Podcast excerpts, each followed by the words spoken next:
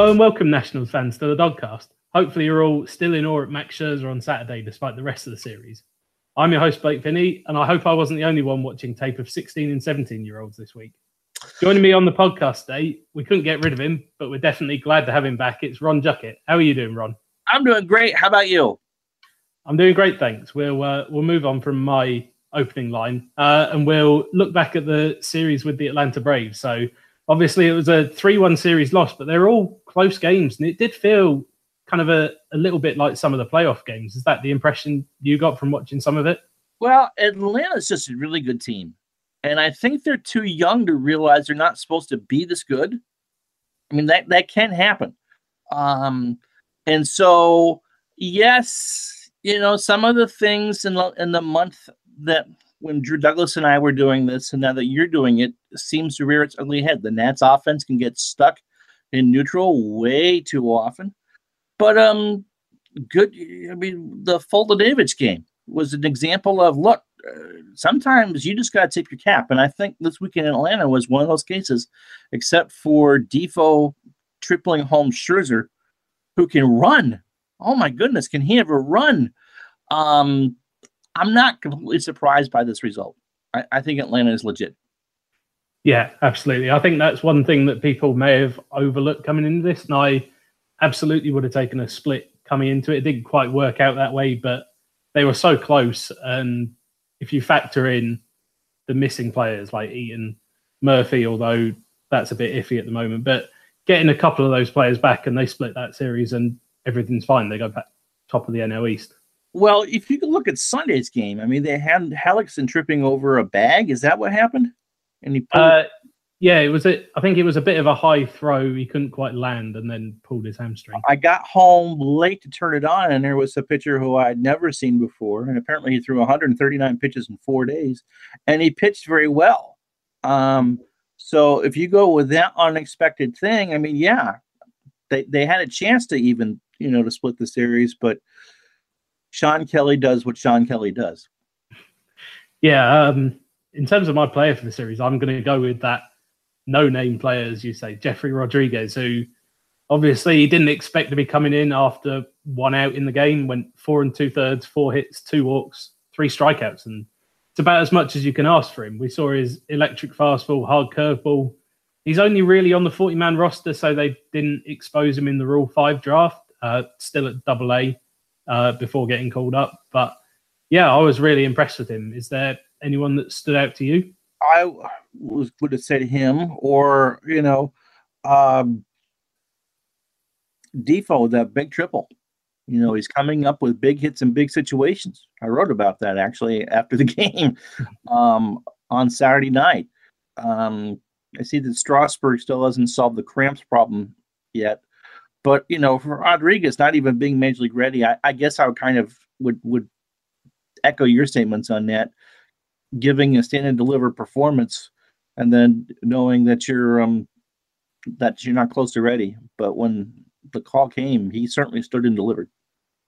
Yeah i think everyone would have quite happily taken what they got. I don't think he gave up an earned run so i don't that's about, right. yeah. that's about as much as you can ask for. And although he had a quiet rest of the series in that uh, game on saturday Juan Soto came up huge with the home run scored a couple runs and he was going to be the story until uh, Mad Max did Mad Max things. Do you honestly think? Wait a minute, I'm not supposed to be asking the questions here. I'll ask it anyway. Do you honestly think, full rules die hard, you know, that uh, that Scherzer has a legitimate shot for being the MVP? Absolutely. I think when the yardstick that you can compare it to is Kershaw's MVP season, and so far he's doing everything that Kershaw is I don't think the bat needs to factor too much into it. But to be fair, if he hits 310 the whole season, then you can't not factor him. But even if it's just pitching, what he's doing, it's otherworldly, especially by Max's standard. So I think he does have a legit shot. And some of the other stars in the National League are faltering, like Paul Goldschmidt in Arizona would have been a candidate coming into the year. Kris Bryant isn't uh, lighting it up. He's doing well, but he's not up to his MVP standard. So his performance combined with some of the other stars having lesser performances kind of gives Max a really good shot at the MVP. Absolutely. Um, and kind of on that theme again, it was starting pitching that did well, but in this one they seemed to fall apart late. Strasburg in particular against Foltynewicz, that was a incredible pitcher's duel until the seventh inning when he gave up uh, gave up the three runs. Uh, is the rotation continuing to impress? Again, we can keep talking about it being the best in the National League at the moment. I think that they, I mean, if you, especially if you look at the year that Gio Gonzalez has had, he's continuing to impress with runners on base. His ERA is what, 210? Uh, I think it went up a little bit after he gave up three. I think it's about 230. Okay, still. mm-hmm. Um, it, yeah, I think they're the best rotation in the National League. Um, but there are, you know, one through five, especially if Hellickson's healthy. Um, but you can you can have games where you just have to tip your cap, and I think you know the Braves. You would think that Teheran would be their would be their ace, but that's not the case. They've been waiting for Fulton Davis to do that, and he delivered. Yeah, yeah. We um we saw two of their best pitches in Newcomb and Foltynewicz. They they might need a little bit more depth, but their hitting can carry them. They've scored the most runs in the National League, I think. So and, and Newcomb is pretty young too. He was a pure rookie last year. Hmm. Yeah, he's um he's very good. He needs to rein in rein in his control a little bit. But yeah, I think the Braves are going to be there at least until July, and we'll see what happens at the deadline. They they may want to buy. You, I could see them buying, but uh, any team that has Freddie Freeman on it is is going to, and they're well run too. Snitker's mm. a very good manager. Um, considering that they had their general manager banned from practically banned from baseball in the winter. You know, the Braves the Braves are the feel good story of the year. Yeah. Can't, as much as we dislike the Braves, you've got to admire what they've done. Yeah. Um, yeah. And you you touched on it before. Shawn Kelley was the victim on Sunday, and it was a interesting decision to bring in someone so home run prone. Um, in a one run game. And I think that was the most baffling thing. If you bring him in in a two run, three run game, then the worst he can do is give up a solo home run to start off with.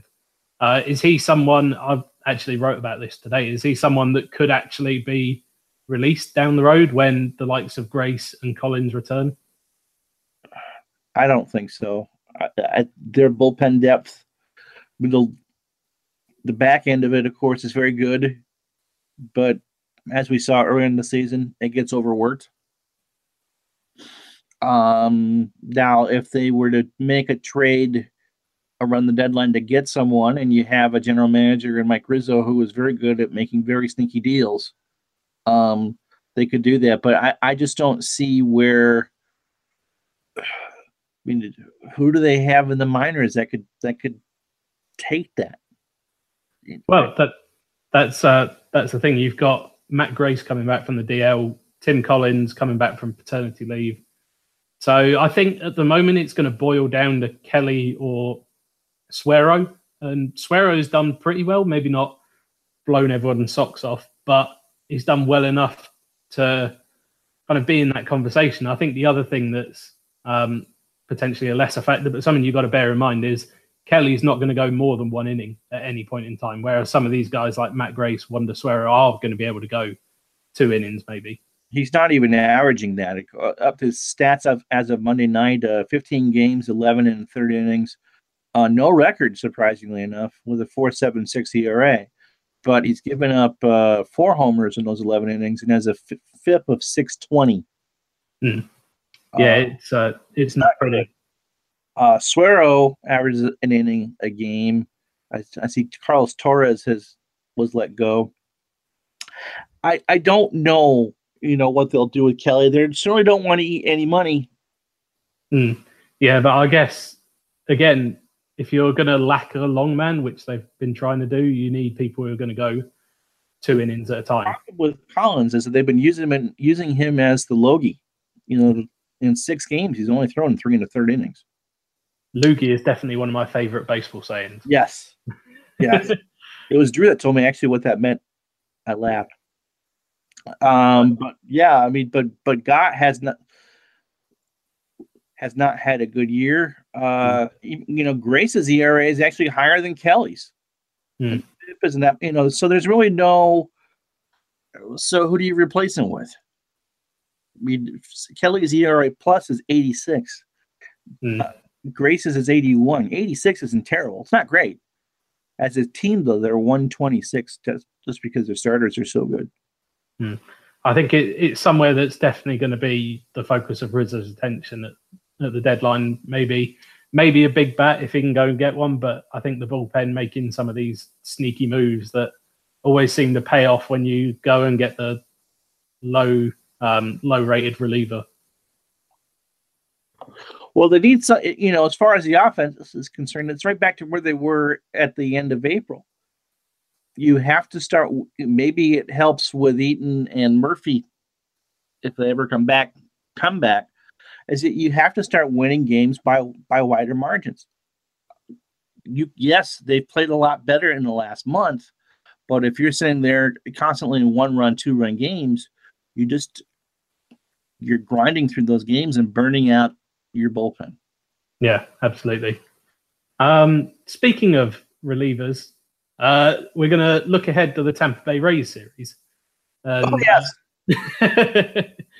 we're going to have a lot of fun with relievers with the Rays. Uh, but so far this season, they're 28 and 30, third in the NL East above Toronto, Baltimore.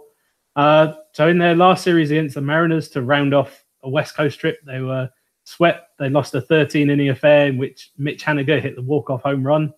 Marco Gonzales actually outpitched Chris Archer in a 3 1 Mariners win. And then King Felix channels his old self, which I dearly miss, and my fantasy team misses, uh, in a 2 1 2 1 win on Sunday. Um, so I think we've got to talk about the relief situation. They actually did it in all three games against the Orioles. What do you make of what they're doing? I think that Kevin Cash learned a lot from his time under Joe Maddon. He, Tampa Bay is the Montreal Expos, right down to the crappy stadium and the cheap ownership. um, and but they get the most out of their players than than any other team, and that's what the Expos did for years and years and years. Look, you, you do what you can to win. You aren't gonna they aren't gonna be a playoff team. The Red Sox and the Yankees have run away with the division. They haven't run away from themselves, but they've run away from the rest of the division. You got to do what you can to be competitive. And because Tampa doesn't really want to spend any money, it's a perpetually young team. And as I said earlier with the Braves, you just don't know any better. And um, look, if it works, if you can go out there and throw your best reliever the first two innings and and get on a good note, and then go Johnny Holstaff long reliever the rest of the game, you do what you can. Colorado kind of did the same thing a couple years ago, didn't they? I mean, they had they had a year where they didn't have a pitcher throw over 160 innings. They had no one actually qualify for an ERA title. It was Colorado, so no one was going to win the ERA title. But um, you know, the starters were limited to 15 to 18 batters a game. You know, I, I think eventually that's what's going to happen in baseball anyway. But if you know you're not going to win, you might as well experiment and see what you can. Yeah, it's um, it has been doing all right. I think their starters, well, they're not the starters. They're the player who pitches the most innings has actually got quite a good ERA. They've had, like I said, Ryan Yar Yarbrough, Yarbrough. Um, I think Yonny Chirinos had quite a bit of success in that. Um, so the player who's pitched the most innings has done quite well. So you might see a bit of it moving forward, and you do wonder if David Martinez, another student of Joe Maddon's, might have experimented with that with Jeremy Hellickson potentially. Maybe have a reliever go the first three batters to face the, the most difficult players in the lineup and then pitch Hellickson from that point onwards, where the batters he faces the third time through first will be the worst hitters in the lineup. Right, you know, and it's also interesting that they've you know allowed limited Hellickson to only facing the first 18 hitters, hmm. no matter what his pitch count is. And sometimes you look at it and go, why'd you yank him after so and so pitches. But you know, the numbers will tell you something right there. And uh, as again, as I look through, you know, Yarbrough Yarbrough is four and two with a three three eight ERA, hmm. throwing fifty three innings. Um, kind of hard. Venters is the uh, pitcher who can throw with both hands, right? Uh, no, you're thinking of Pat Venditte. Venditte, Okay, I know beginning with a B. He is an ERA under one. Hmm. Yeah, I Uh, remember him being. Um, I remember. I remember the debate way back when, when it was between Venters and Kimbrel for the Braves closer role. That's right. Um, Sergio Romo was an ERA of six. He's the, he's the one who's been starting most of the games. I wonder if Kevin Cash is just going for the record to go. I've had the most player. I've had the player start the most games pitching. I win. Uh, it's Eovaldi who pitches tomorrow, and that's weird because it's a two-game set, and then it's the uh, day game after a night game. Hmm.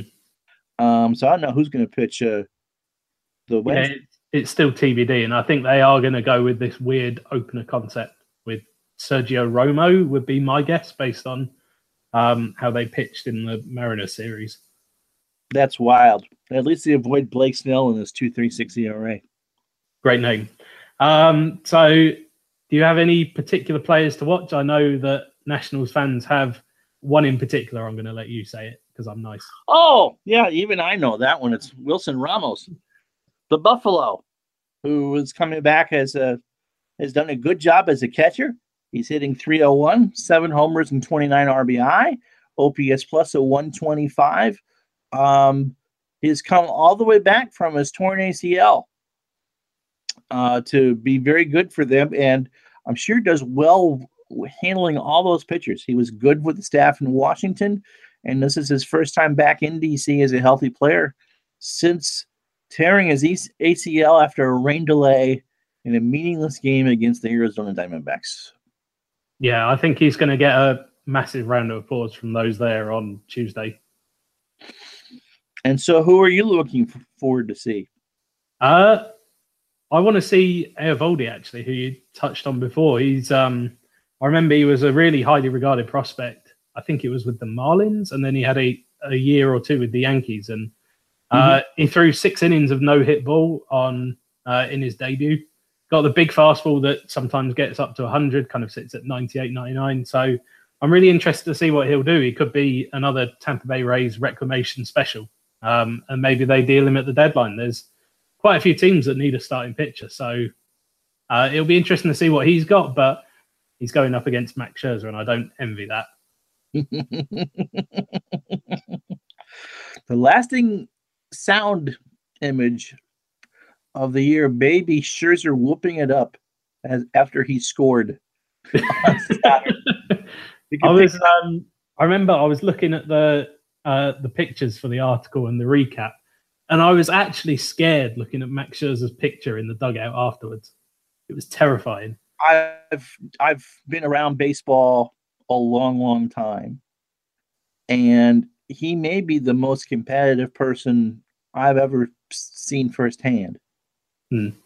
Um, you know, you you hear stories of Don Drysdale and Bob Gibson, and I certainly saw enough of Tom Seaver and all that. But uh, you know, you you don't worry about how much money that Scherzer's going to make because he'd go out there and run through brick walls for nothing, which is what he does. so yeah, good luck to the Braves on on Tuesday. Yeah, um, and I think one of the other hitters that I'm interested to see is Matt Duffy, who's been probably their hottest hitter in the last 30 days. 321 average, 788 OPS. Uh, he was acquired in the Matt Moore deal a few years ago, which seems to have been a bit lopsided given Matt Moore's struggles with the Giants. Yeah, CJ Cron's had a pretty good year for them too. He's their uh, OPS besides Wilson Ramos, who leads the team in OPS plus. Cron, their DH, which I don't know if he'll play the field or not because we're in the National League Park, of course. Hmm. Yeah, and I think he got um, I think he got hit by a pitch on Sunday, so they don't know whether he's going to play. Wow. I just saw that up there. Led the previous game to a right forearm contusion, and it is undetermined whether if he will participate in Tuesday's contest against the Nationals. Yeah, I think they may they may play it safe with Cron with the off day on Thursday as well. That's true. And without the DH, you certainly don't want to be in the field. Uh, are there any nationals that you're interested to see during this series? Aside from Max, Well, I think that that's the obvious answer every single time. um, you know, I'm amazed in the month or so that I've been away just how much that Trea Turner has matured even more as a fielder. He had a great series against the Braves in the field. You know, he still does the jump, the jump throw, which always scares you half to death. I'm determined to call him crisscross. Is that where that comes from? um, and so you know, I, he really, I really wish that he would be a star outside of DC. Now, obviously, two games against the Rays isn't going to change that, but uh, I just love watching him play. Yeah, absolutely. Uh, do you think he could be a an all star, if not a starter, for the National League? I don't know if he can get the votes to be a starter, um, but he certainly deserves to be an all star. Yeah, I think the the others in the conversation are going to be Brandon Crawford and Trevor Story. So that's going to be. I think Brandon Crawford might be the best at getting votes, but I think Trea Turner deserves to be there on merit. Yeah, on merit he does, and if not, it may be one of those cases like they did a couple years ago, Wilson Ramos, mm. and try to vote vote him in. I'd be very surprised if he wasn't representing the Nationals in DC. Yeah, absolutely. And the left side of the infield is so special. Yeah. Uh, and on the topic of defense, I'm interested to see what Michael Taylor can do. I was, um, we've all had this inside joke over the last week or two about uh, about me and Michael Taylor, uh, but he's been staying hot recently with a 292 average over the last seven days, 912 OPS and four steals. Who finally seems to be coming along at the plate, albeit the BABIP is about 400, so that's probably not sustainable. No, um, but you know, he, had the walk off win, which was big for him. And what struck me about that was he didn't smile as they're hmm. pound, as they're pounding him. He's kind of. Yeah. I think he, he, he said after the game it was just relief. I'm sure it was. And when he finally connected last year, he was quite a productive player. I mean, he earned that center field position, hmm. you know, coming into this year, and then he struggled again. Um, but I think it was, I think because the offense as a whole has not produced at where anyone would like them to be, I think they all press a bit. I think Taylor can do that too. But if he can start to relax, his defense is good. Hmm. If he could just keep it up, be curious to see what they do though. Um, with Eaton when he comes back because he's doing some center field in, in his rehab spot. Uh, you've seen the team more closely, obviously, in the last month. The bits of Soto I've seen hasn't been great in left field, but you know he's not Wilmer Difo out there either. You know, yeah. is, this, is he sustainable in left field, or is this going to be Soto like a fourth or fifth outfielder? Because Goodwin's now back too. Brian Goodwin's back. So I think Soto will manage in left field. He just had a few rookie mistakes, and I guess in left field you couldn't shy away from that. I think it, it's an upgrade on Jayson Werth defensively. I'll say that much. Um, but then if you've got Harper and right, Jayson Werth as defensively in left field. uh, but yeah, I think if you've got Soto in left and Harper in right, if you have to put Eaton in center a lot, then it's. I think Eaton's an average center fielder. He's not going to be better, but he's not going to be worse. So I don't know, and I think that's what's going to keep Michael Taylor on the roster. Whether he's starting every game is another matter, but I think no matter what, Taylor has a roster spot with his Gold Glove defense. Yeah, but they need Eaton's bat. They they need that. They need that spark plug. Hmm. Um, as I said earlier, they have to take the pressure off the bullpen to be holding one or two run leads every night. Yeah. Um, and then on the on the bullpen, see you you're giving me these transitions beautifully. Uh, I think I've done this before. um, I want to talk about Justin Miller, who uh, was huge in that extra inning winning win on Saturday with three yep. perfect innings out of the bullpen, and that was more than we could have asked for. I think he's still got a zero ERA at the moment, and you wonder if he's ticketed for a high leverage role potentially. You keep pitching like that, you're going to get high leverage roles just because you don't have much of a choice in the matter. Hmm. Um, because the tendency before was just to overuse people we talked a little bit about this with Kelley. Okay, who do you replace if you get rid of him? Who do you replace him with? You know, and so yes, if you just just like anything else, if you give me something when I put you out there and you give me something, I'm gonna use you again. Yeah, especially for three innings, and I've been really impressed with the the movement he's had on his breaking pitches. I think his fastball sitting at 93, 94, which is okay, but then having the funny arm angle, people seem to just be misreading the slider, and that's what's been racking up the Ks for him. Well, it's a kid, you know, it's it doesn't really matter how. I mean, obviously, it's good to throw hard, but it all depends on what kind of movement you have on your pitches. Mm. And if he can kind of confuse people with with how the ball moves, then 93, 94 is, is just fine. Mm. 97 and flat just lands you in someone's beer. Uh, so now we're going to look ahead to each of the matchups individually. I think we we touched on the first one. Max Scherzer against Nathan Eovaldi Tuesday at 7:05 Eastern. Max Scherzer already on nine wins, nine and one with a 1.92 ERA. Nathan Eovaldi one and 0 0 ERA. Uh, how do you see this one going? Anytime you have a potential pitcher's duel, it's a 10-9 game. we talked about this before. You know, oh yeah, gonna be a great pitcher's duel. At 17 to 14, the Redskins have the ball with 30 seconds left. Look, you know, Scherzer is in the conversation now, because especially with Kershaw's injury, that he's not only the best pitcher in baseball, he's probably the best pitcher in baseball over a five-year period. You know, I mean, we're talking about him being the MVP. I mean, I think it's a uh, you, you go back to what we talked about back and before the season started you know, we thought this was going to be Strasburg's year to win the Cy Young. No, you know, when you when you're uh, pitcher of the month in April and pitcher of the month of May, um, this is peak Scherzer, and I, this is this is the type of guy that can go out there and throw a no hitter and, and, and give a notice. Tampa's not that bad, but uh, Scherzer Scherzer coming home after that win on Saturday, yeah, I you know, it, good luck, Nate. yeah, I think um, it's it's just you lose words for how special it is watching him pitching. Um, one thing I was thinking, and I kind of want to bounce off you unexpectedly. At what point did he go from potentially Hall of Fame to future Hall of Famer that he is now, with certainty? He had such a good first half of last year.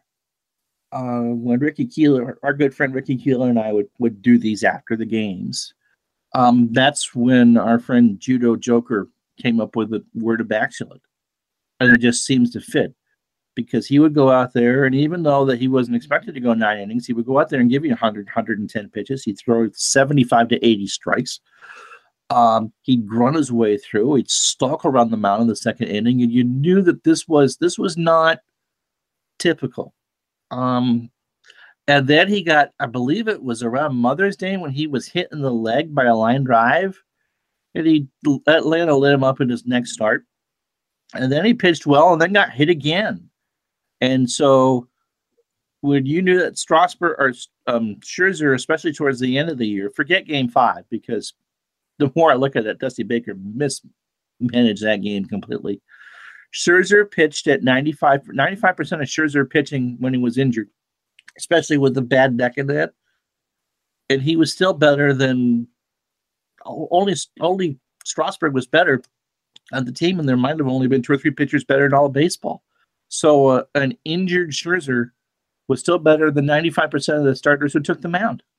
Hmm. And yeah, that's Hall of Fame stuff. Yeah, I mean, he goes out there and gritted his way through. He's, he's he is such a gamer. He he wants the ball, and he's smart about it, Blake. You know, even in games that you think, okay, my God, is he going to throw 140 pitches? And you go through, you've seen enough of those games. He'll go out there and strike out six in the first three innings. And he's had 50 pitches, 60 pitches through. Like, how in the world is he going to get six innings out of this? And then he'll change and become that contact pitcher. Hmm contact card. You look up at the sixth inning and go, wait, he just went through those nine hitters on mm. two pitches. Yeah. Uh, uh, one of the last games I did before before you came up before you became the the head was out in Los Angeles, and that was another one of the perfect example. It was uh, up against the Kerwat, and yeah, he, you know, he he adjusts better on the fly than anyone else I think in baseball today. Hmm. And so, yes, those are the things that that make him a Hall of Famer. Yeah. And you know, a fourth Cy Young come November, unless he falls apart, will cement that. You know, I think at this point, you know, what are his counting stats? Does he? What's his win total? Uh, I think he, he got 200 last year, didn't he? Okay, so you know that he's going to get 250, which is the Oh, no, number. he got he got 150. Okay, so you figure he's he will get 250 Hmm. if he stays healthy. 3,000 strikeouts is a given. Um, that may happen in what 2020? He's at 2269, so that's Oh no, maybe three 20, years. three or four, because he's not going to strike out 300 a year. Um, Well, at this rate. Yeah. so, so by 2022 or 2023, you know, he'll be pushing on 200 wins. He'll have 3,000 strikeouts. I really think he could push 3,500 before his career is done with an e- with an ERA that is outstanding for the era. Hmm. You know, I mean, strikeouts are so high; they're kind of devalued. Um, but you can't devalue anything that he does, and he throws with such control too. So yeah, I would I would say probably last year was the year that put him in because he because if you look at his if you just opened up his baseball reference page and looked at those numbers, you would have known that he pitched the second half of last. He pitched coming off a broken finger two years ago to the to the neck, and obviously there were some leg issues coming down the stretch. Uh, I don't think I have to guess which way you're going to go in this game then. Eovaldi throws a note. No, Scherzer. yeah, I think I think it will be a pitcher still, and with the Nats struggling offense against Eovaldi, who did look good in his last start, but it's too too difficult to bet against Max. Even when we get um, some of the other experts from some of the other teams, they still can't. They physically can't bet against Max. No, no. He he right now is the best pitcher in the game. Yeah, he, he'll lose games, but he'll lose so few that you can't bet against him. Right. The Z is I said it's under two. Uh, so second up, we have Tanner Roark against the dreaded TBD, who we think is going to be one of these one-two inning openers on Wednesday at 105. Tanner Roark two and six with a three-two-one ERA, and has his performance been going underrated with the Max Scherzer, Strasburg, and even Gio having an excellent year. Well, you know, I, I think he came into the year with the most to prove after the how he was perceived as a bad pitcher last year. And again, second half he was a t- totally different pitcher than the first half. Um, he's a gamer. They're all gamers. There's no, there's no one in that rotation that I wouldn't want. Let's say, geez, I don't want that pitcher pitching for me. And he's a perfect case of you said three two one ERA. Yeah. It just goes shows that how you know a win loss record just doesn't mean anything. Yeah, we've uh, we've had quite a few of these pitchers on, especially like Alex Wood was 0 and 4 with a 3 ERA for the Dodgers. Right. Got to have run support. Again, this is a case of he's pitching well enough to win games, but if you're not giving him runs, then you can't win. Um, I was curious because he was used in relief Saturday or was or over the Sunday. weekend Sunday. Um, didn't throw a lot of pitches, but um, there were Bob and FP kind of lost around it because Bob and FP don't really hit all that hard. So I'll be, I'm curious to see how he'll do um, coming off throwing pitches in anger on three days rest. But it's going to be better than the uh, Johnny Wholestaff pitching for the for the Rays. Yeah, I think it was just essentially a normal bullpen at the very least. I think he threw about nine, ten pitches. Um, He wasn't overly stressed. It wasn't like he was used for four or five innings. yeah. Um, and obviously, that walk off home run from Charlie Culberson gives me a time to say he's got eight career home runs, four of them are walk off home runs, which is the most bizarre stat ever. I've used this fo- before. I may have used this with you. Uh, Charlie Culberson was the last man to hit at Dodger Stadium in, in Vin Scully's career. Yeah. Yep. Everyone everyone sees that on the uh, during this break in the action. Here's a Oh, popular oh, tweet yeah. from MLB.com. What's in your wallet, Blake? Some RB gyros or something. Um, other fast food is available. Uh, so It's, uh, it's we've talked, we've talked about this. We've talked about this opener again. Um, do you see this one going to Tanner Roark again? It's going to be a bit weird, even though they've had some success with it. again, it's a case of what the offense does. Um, you can get away with giving Max little run support, even though they do support him quite well.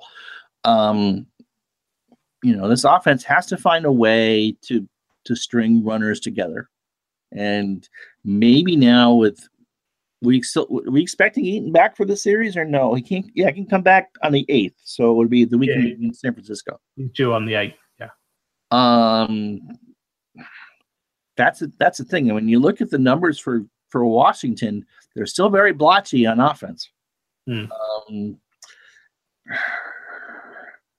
yeah, I mean, if if Roark can get you six or seven, you still have a chance.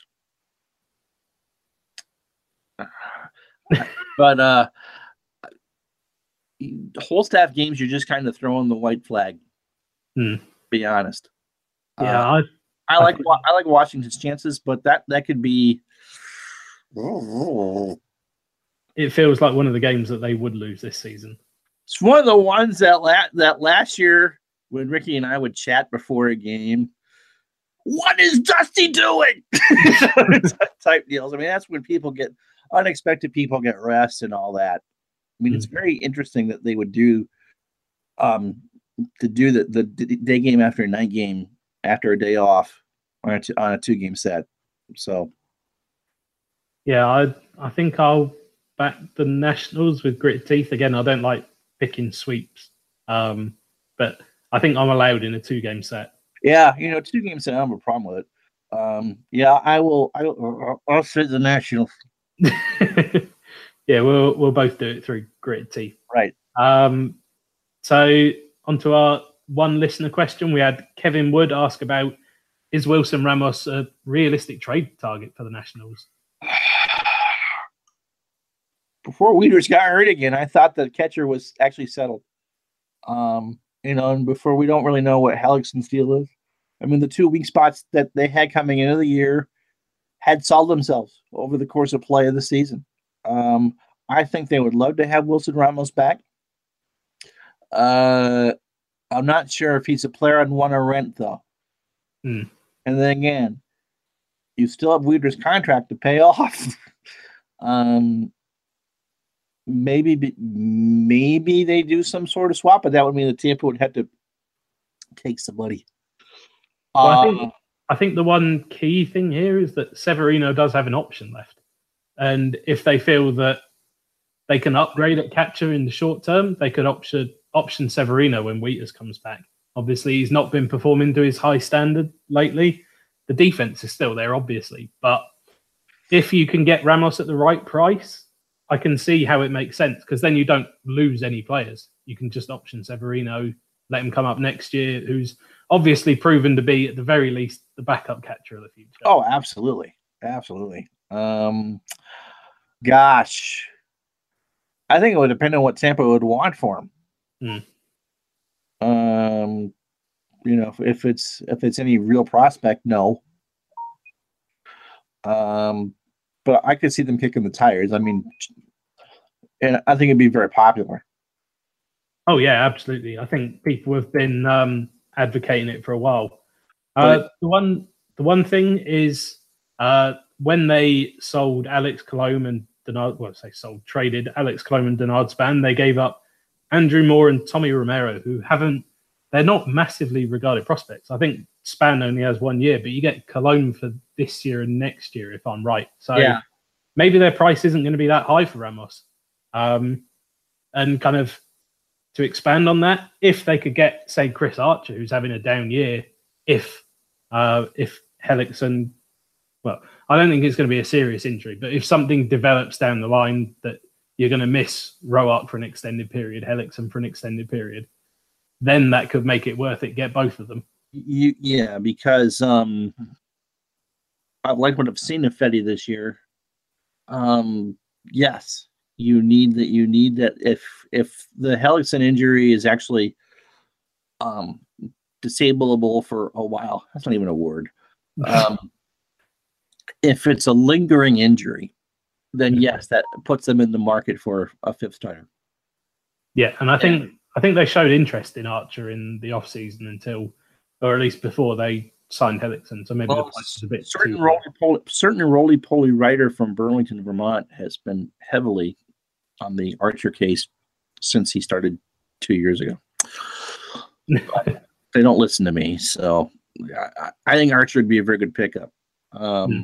But I think the Nats have to be real careful on who they give up for prospects because you what the the, the question a month ago was okay what happens if Hart, Bryce Harper leaves and blah blah blah blah blah well you know that Robles is the real deal when his elbow's healthy and I think everyone is just excited as I'll get out about what Juan Soto can bring to this team Hmm. um you know so they've done they don't have a but they don't have a lot of pitching depth in the minor leagues Yeah, um, we'll see what we'll see what they do in the draft. Which yeah. is, I, I think uh, they're at the eleventh pick as we record. okay. Um, Which is all so yeah, seventeen year olds you've been watching the last couple of weeks. yeah, I think um, I think all the talk has been of take, taking a potential high school right-hander from um, what I've seen. Um, so yeah, if they can improve that, maybe someone like Wil Crowe, who we spoke to, could be a nice trade piece. He's got six and zero so far. He's not the, the highly regarded prospect that Fedde is, who everyone expects Fedde to step in um, and kind of deal some of those those prospects in the five to 10, 12 range, and then you can go and get the likes of Ramos on a on a rental and maybe Chris Archer. Considering how rocky his short history has been, would you consider Seth Romero? I I would deal him if the um because he would be eligible to be traded. He'll have been with the organization a year. oh they've scrapped that rule now. Oh, they have. Yeah, I remember um, that was what stopped the Nats getting Trea Turner.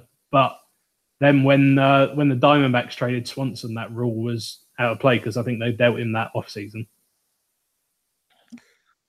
You know, would you would you give up on Romero that early and say Tampa, he's your problem now? Well, I think I think Wil Crowe coming along and probably overtaking him in the prospect stakes as would help you justify that, and maybe Tampa Bay go, well, we'll take a chance on him, and if Right. it works out, we get a potential ace. Yeah, I, I could see that. It'll still be interesting to see what what they do, but um, you know, they they, they traded most of their pitching prospects for Adam Eaton. Mm. Um, you know, I, I I wouldn't go overboard for Ramos. Um, you know, catcher's not supposed to be a heavy offensive. You know, I'll take the defense. I mean, Mike Piazza was the exception, and Joe Mauer were the exceptions, not the rule rules for what you expect from a catcher. Mm. Um, what little I've seen of Kieboom, I think he's fine as a backup. And uh, you know, Severino Severino has not played a lot of games overall in his career at any level. At some point, he's going to be hitting a wall Hmm. offensively. So Yeah, I, it's something that it's too soon to predict. I think. Yep. I think you have to wait and see at least at the All Star break, and I'd like to, yeah, I, you know, I, I, if do they need a catcher to get past Atlanta? No. Do they need a catcher to win a playoff series? Remember, the year that Ramos went down, it was Severino and Jose Fua Lobaton that that caught that series, and they Mhm. both did quite well in that five game series. You can't say, "Oh, it was it was Lobaton man that cost us that." No, it was running at Wilmer Difo to face Kershaw in the bottom of the ninth inning. Um, I don't think you can blame Wilmer Difo when you face Kershaw. right, you know, and this, this was this wasn't Difo with a full year and a half playing experience. This was Wilmer Difo. It's like, so you're the 25th man, you know, type deal. Um, you know, I, I think if they if they if they could upgrade it with Ramos, I think it'd be very popular. Mm. But I could see them. I think bullpen is probably going to be their bigger priority. Yeah.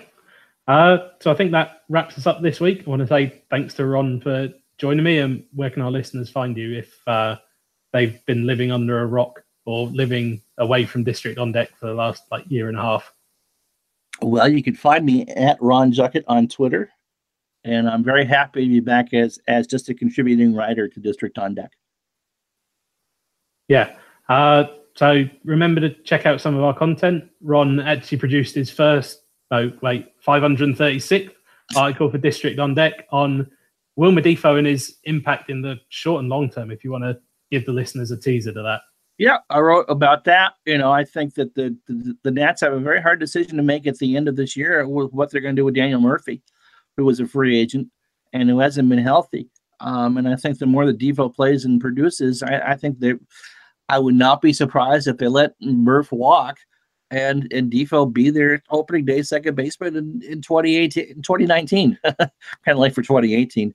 But you know, especially how he's played with a with after the Howie Kendrick industry, injury, and the month that I wasn't with the site, uh, you know, he he has really found his rhythm because Drew and I were talking about bef- beforehand about he's going to get sent down. He wasn't doing anything defensively, he wasn't doing anything offensively, and now he's kind of now that when I left, he f- found his groove. Hopefully, he won't notice I'm back. we won't tell him. uh, and then also uh, on site that went up on Monday, uh, I looked at the top 10 all time Nationals draft, first round draft picks, which was quite interesting looking back. Obviously, there's only been 17 picks that have actually signed. So the bottom end of that was a bit slim pickings. But let me guess Ryan Zimmerman. he might be somewhere near the top, maybe. I don't know. It was a tough Six call. or seven, right? uh, and then remember to make sure to check us out Tuesday morning, hopefully, when you're all listening to us for the draft reaction from the first two rounds. Uh, remember to follow us on Twitter at District on Deck. Give us a like on Facebook, District on Deck. Follow us on Spreaker, the new home of the Dogcast. You can download the app and download episodes.